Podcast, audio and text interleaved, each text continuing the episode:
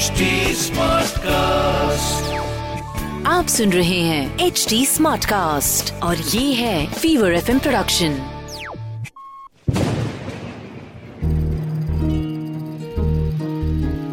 बूंदों से बातें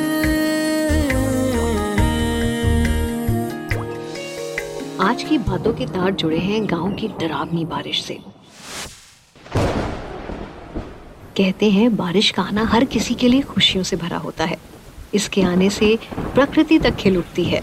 मगर प्रकृति की ही गोद में बसे हुए अल्मोड़ा के पास के गाँव किरसू में ये दिन बिल्कुल अलग होते थे।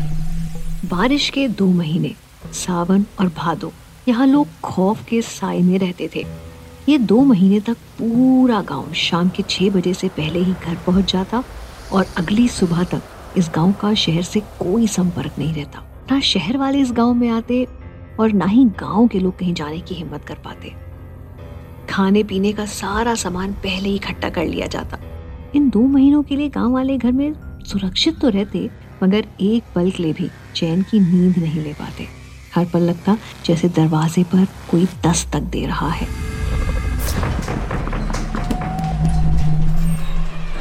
मगर दरवाजे को खोलने का मतलब था मौत को बुलाना। तेज बारिश और कड़कती बिजली के बीच ये मंजर और भी ज़्यादा डरावना हो जाता था। मगर शहर वाले ये सारी बातें कहाँ मानते हैं? शहर में ही रहने वाले रजत का भी यही सोचना था।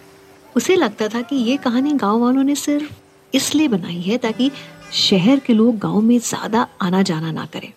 रजत को यूट्यूब पर वीलॉग बनाने का काफ़ी शौक था। नई नई जगहों पर जाना और उन्हें एक्सप्लोर करना और अपने कैमरे की नज़र से लोगों को दुनिया दिखाना। ये उसका शौक भी था और पैशन भी। पिछले कई सालों से बारिश के महीने में वो इस गाँव में आने की सोच रहा था। मगर हर बार कुछ ना कुछ दिक्कत आ जाती थी। पर इस बार तो उसने ठान लिया था कि चाहे जो भी हो, इस बार मैं इस गाँव और बारिश के बीच का सच पता करके रहूँगा।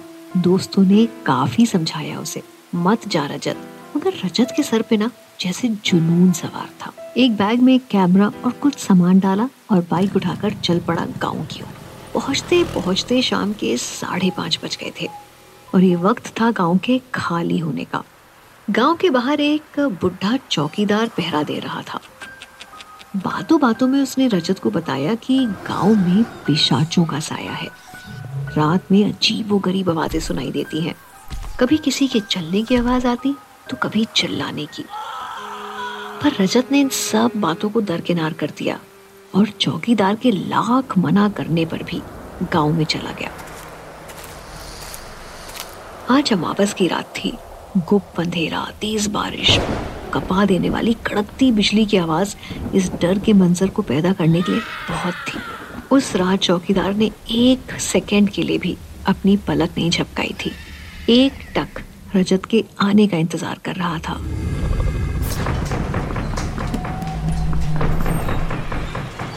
गाँव से आने वाली वो आवाज़ें आज और साफ़ और भयानक सुनाई दे रही थी।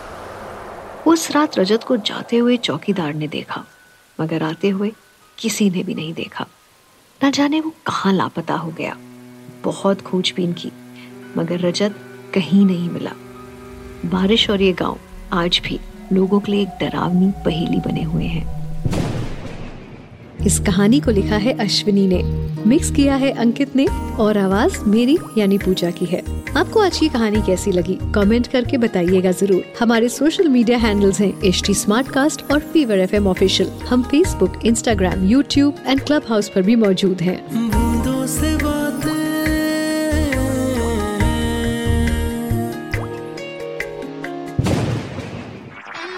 आप सुन रहे हैं एच डी स्मार्ट कास्ट और ये था fever FM production H smart Smartcast.